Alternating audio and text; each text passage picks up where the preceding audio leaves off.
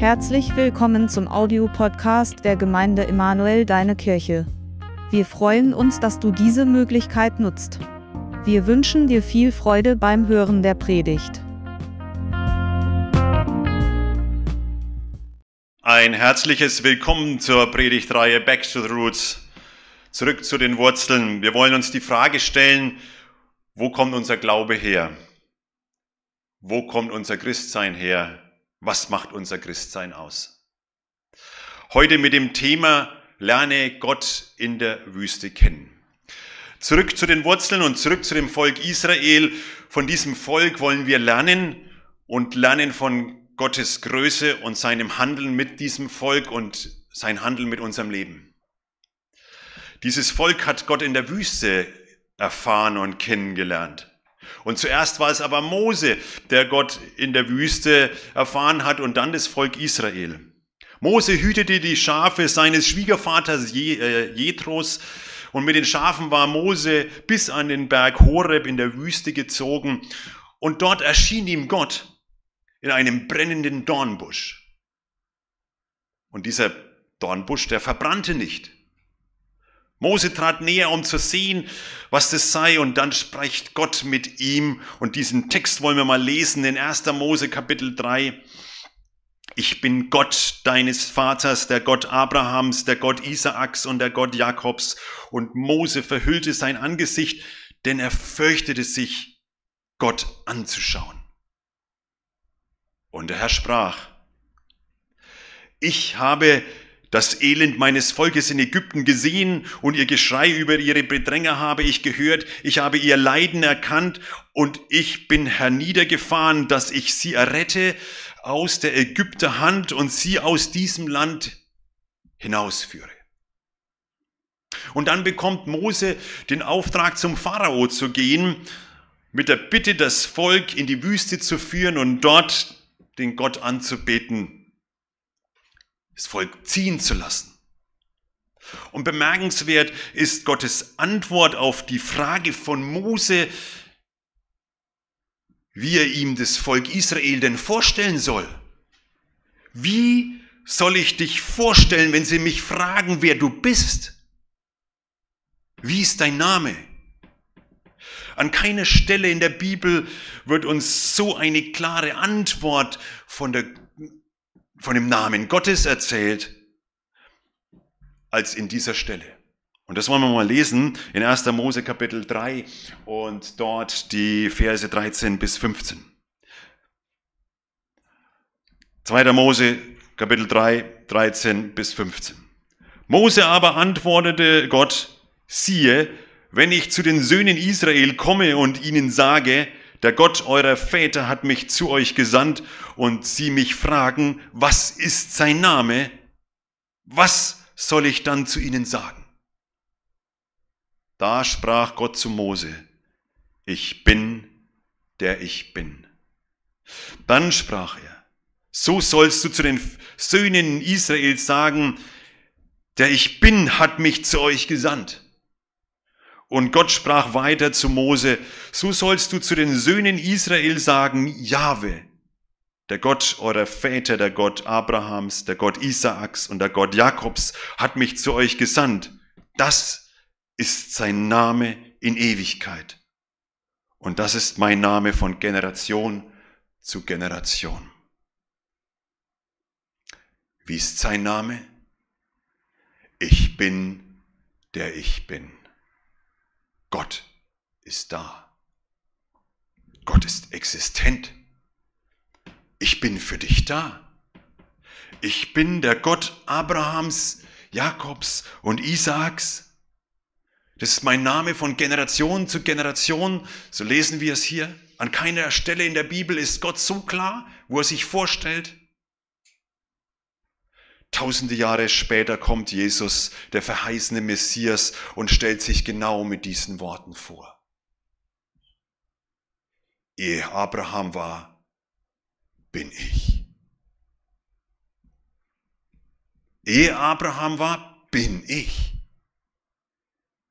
Und Jesus sagt nicht nur diesen einen Text, sondern er sagt, ich bin das Licht der Welt. Ich bin der Weg, die Wahrheit und das Leben. Ich bin das lebendige Wasser. Ich bin die Auferstehung und das Leben. Jesus Christus ist dieser große Ich bin. Ich bin für dich da. Und Jesus wird angekündigt mit dem Namen Immanuel. Gott mit uns. Gott mit uns. Es ist der gleiche Gott, der Gott Abrahams, Isaak und Jakobs. Sein Name hat eine ewige Gültigkeit. Und das sind die Wurzeln unseres Glaubens. Ohne diese Geschichte von damals hätten wir jetzt auch keine Geschichte. Ohne Judentum kein Christentum. Ohne den Glauben an den Gott Abrahams, Isaaks und Jakobs auch kein Glaube an den Ich bin, der ich bin. Das Christentum und das Judentum ist so eng miteinander verwoben, dass beide sich nicht auseinander trennen lassen. Die Wurzeln unseres Glaubens liegen genau da drin verborgen.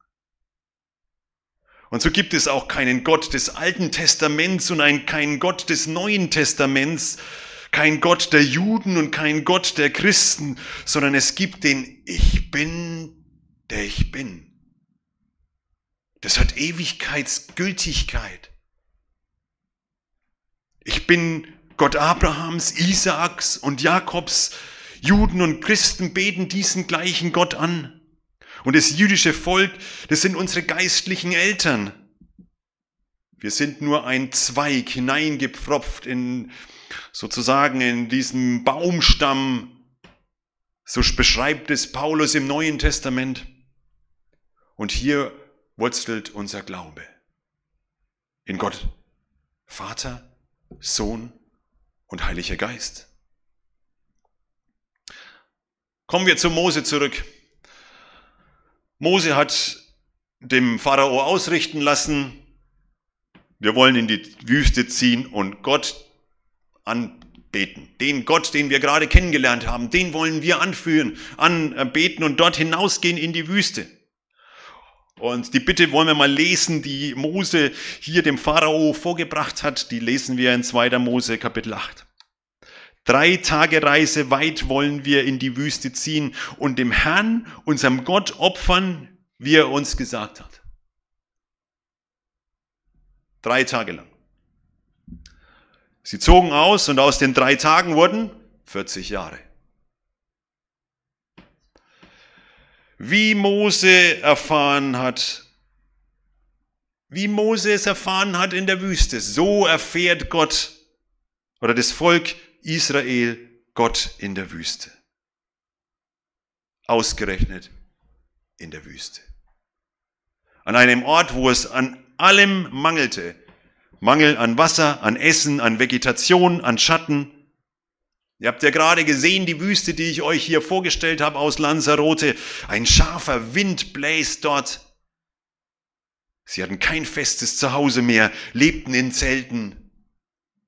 Sie waren dort Wind und Wetter ausgesetzt. Jeder Tag war eine Herausforderung. Jeder Tag ein Überlebenskampf. Und gerade dort erfahren sie Gott. Was können wir daraus lernen für unser Christsein, für unser Leben? Gerade in der größten Lebenswüste ist Gott zu erfahren. Gott will dir dort begegnen. Dann, wenn der persönliche Mangel am größten ist, wenn aus menschlicher Sicht nichts mehr geht, wenn nichts mehr passt, dann ist er da. Lebenskrisen und Lebenswüste sind Orte, wo Gott uns nahe sein will. Er möchte, dass wir ihn dort kennenlernen und uns ganz auf ihn verlassen. Die Jahreslosung 2023, die erzählt uns ebenfalls von einer Geschichte von einer Person, die Gott in der Wüste kennengelernt hat und die ausrief, du bist ein Gott, der mich sieht. Es ist nämlich Hagar und Hagar war mit Ismael äh, schwanger. Und zuvor gab es mit Sarah richtig Krach. Die Sarah war ihre Herrin und hat, sie hat gestritten mit der Hagar und Die Hagar war dann in die Wüste gelaufen und geflohen. Am Brunnen lernte sie Gott kennen. Mitten in der Lebenskrise, mitten im Familienstreit, mitten in der persönlichen Katastrophe, schwanger, verlassen, alleine in der Wüste. Und so lesen wir, aber der Engel des Herrn fand sie bei einer Wasserquelle in der Wüste, nämlich bei der Quelle am Wege nach Schur. Und sie nannte den Namen des Herrn, der mit ihr redete. Du bist ein Gott, der mich sieht. Du bist ein Gott, der da ist. Du bist der ich bin. Dies war das Motto in ihrem Leben. Du bist ein Gott, der mich sieht. Dies war das Motto des Volkes Israel und dies ist das Motto in deinem und meinem Leben. Gott ist kein ferner Gott, sondern ein Gott, der mich sieht. Er ist der große Ich bin. In all deinen Sorgen, in all deinen Problemen, in all deinen Leid, in Not. Gott sieht all das. Und natürlich machen sich Stimmen breit mit der Frage, warum all das? Warum gerade ich? Wie das Volk Israel. Da gab es auch Stimmen unter dem Volk und wir wollen mal so eine Stimme hören aus dem Volk Israel aus 2. Mose Kapitel 16 Vers 3. Und die Israeliten sprachen, wollte Gott, wir wären in Ägypten gestorben durch des Herrn Hand als wir bei den Fleischtöpfen saßen und hatten Brot die Fülle zu essen. Denn ihr habt uns dazu herausgeführt in diese Wüste, dass ihr diese ganze Gemeinde an Hunger sterben lasst.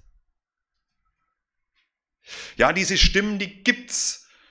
Die Stimmen, die ausrufen, warum müssen wir das hier alles erleben? Die Fleischtöpfe und das Brot in Fülle wäre doch viel besser gewesen, Warum wir? Warum ich? Meine Lieben, doch die Fleischtöpfe Ägyptens wären nicht der Weg Gottes gewesen. Es wäre nicht der Weg Gottes gewesen mit dem Volk Israel. Es ging ihm viel um viel, viel mehr. Es ging ihm darum, erkenne mich. Ich bin ein Gott der sieht. Ich bin, der ich bin. Vertrau mir in der größten Lebenskrise deines Lebens. Ich will dir Freiheit schenken. Das mussten sie lernen. Und es war kein Spaß in der Wüste. Das war wirklich kein Spaß. Es war nicht nur drei Tage, das waren nicht nur 40 Tage, sondern 40 Jahre. Eine lange Zeit. Aber am Ende wartete die Freiheit und die Erfüllung der Verheißung. Ich mache einen Weg in der Wüste und Wasserströme in der Einöde. Mitten in der auswegslosen Lebenskrise schafft Gott ein neues. Jetzt wächst es auf. Erkennt ihr es nicht? Gott baut den Weg. Es ist nicht unsere Anstrengung, es ist nicht unser Verdienst, es ist nicht unsere Straße, die wir bauen. Wir würden es auch gar nicht schaffen.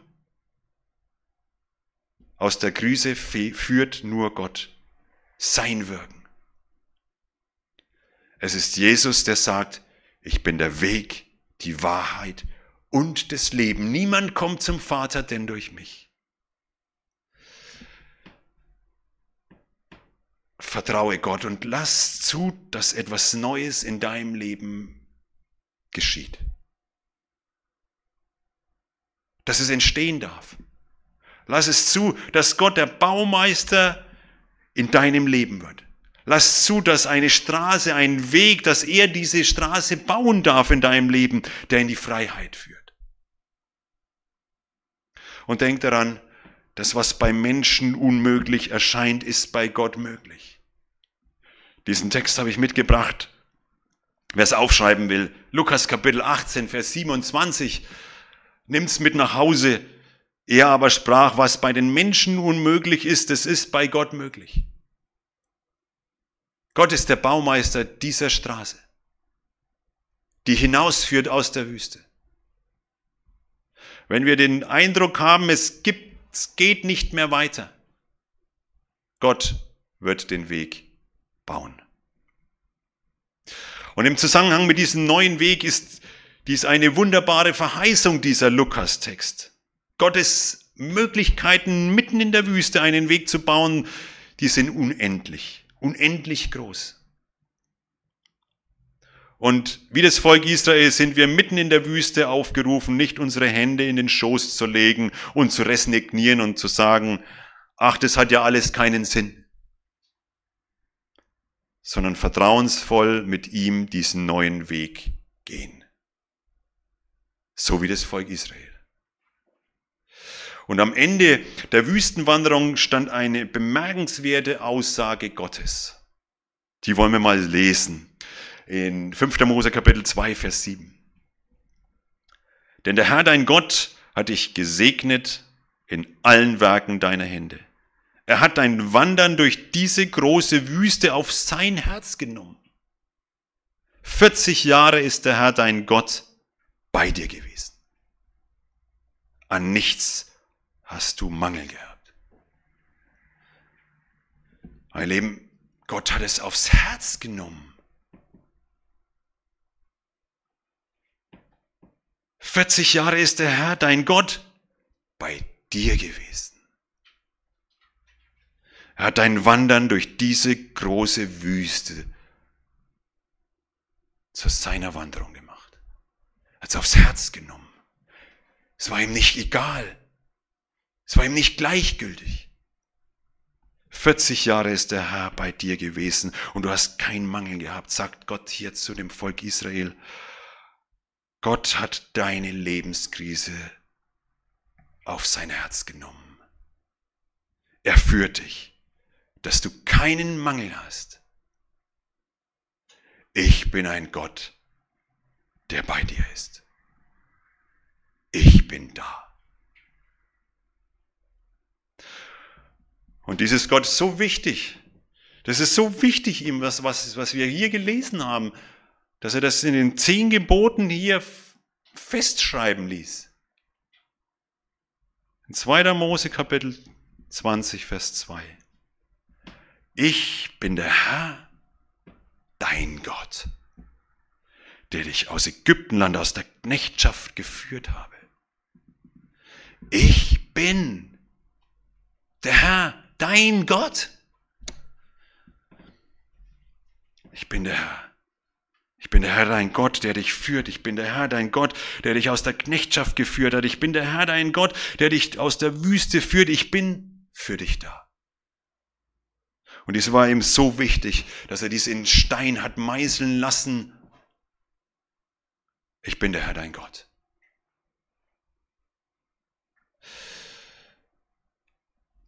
Ja, und dann ist es so, dass wir hinkommen zu einem Land, in das Milch und Honig fließt. Und das lesen wir in 2. Mose Kapitel 3, Vers 8. Und ich bin herniedergefahren, dass ich sie errette aus der Ägypter Hand und sie aus diesem Land hinausführe in ein gutes und weites Land, in ein Land, darin Milch und Honig fließt. Mitten in der Wüste baut Gott einen Weg, der hinausführt in ein gutes und weites Land. Gott führt uns hinaus und bringt uns in ein gutes und weites Land.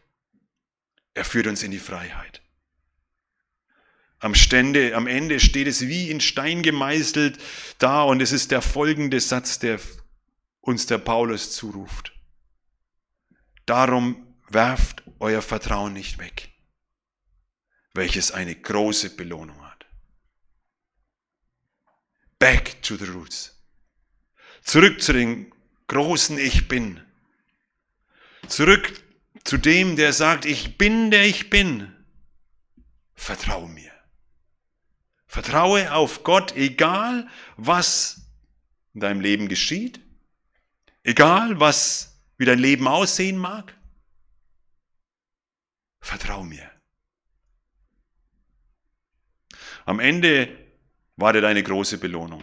So haben wir es ja gerade gelesen. Am Ende wartet eine große Belohnung und wir kennen diese große Belohnung. Das heißt in der Offenbarung, ich sah einen neuen Himmel und eine neue Erde, denn der erste Himmel und die erste Erde sind vergangen. Siehe, ich mache alles neu. Mitten in dem Chaos dieser Welt. In der Klimakatastrophe, im Krieg, in Zerstörung, in Leid, in Tod, baut Gott einen Weg, der hinausführt zu einer neuen Erde, zu einem neuen Himmel. Mein Lieben, in Jesus baut Gott einen Weg durch alle Katastrophen dieser Welt. Jesus ist der Weg, die Wahrheit und das Leben. Niemand kommt zum Vater, denn durch ihn. Meine Lieben, auf diese Tiefe und auf diese Tatsache wurzelt unser Glaube. Gott ist da. Er ist für dich da. Und somit ist es eine wunderbare Eröffnung, wie Gott sich vorstellt, wo Gott sagt, wo er zu finden ist, wo unser Glaube beginnt, die Wurzeln sozusagen, wo die beginnen wo die hineingreifen. Und ich freue mich schon auf diese Predigtreihe mit euch, Back to the Roots. Und wir werden so manche andere äh, Predigten noch hören dazu. Seid gesegnet.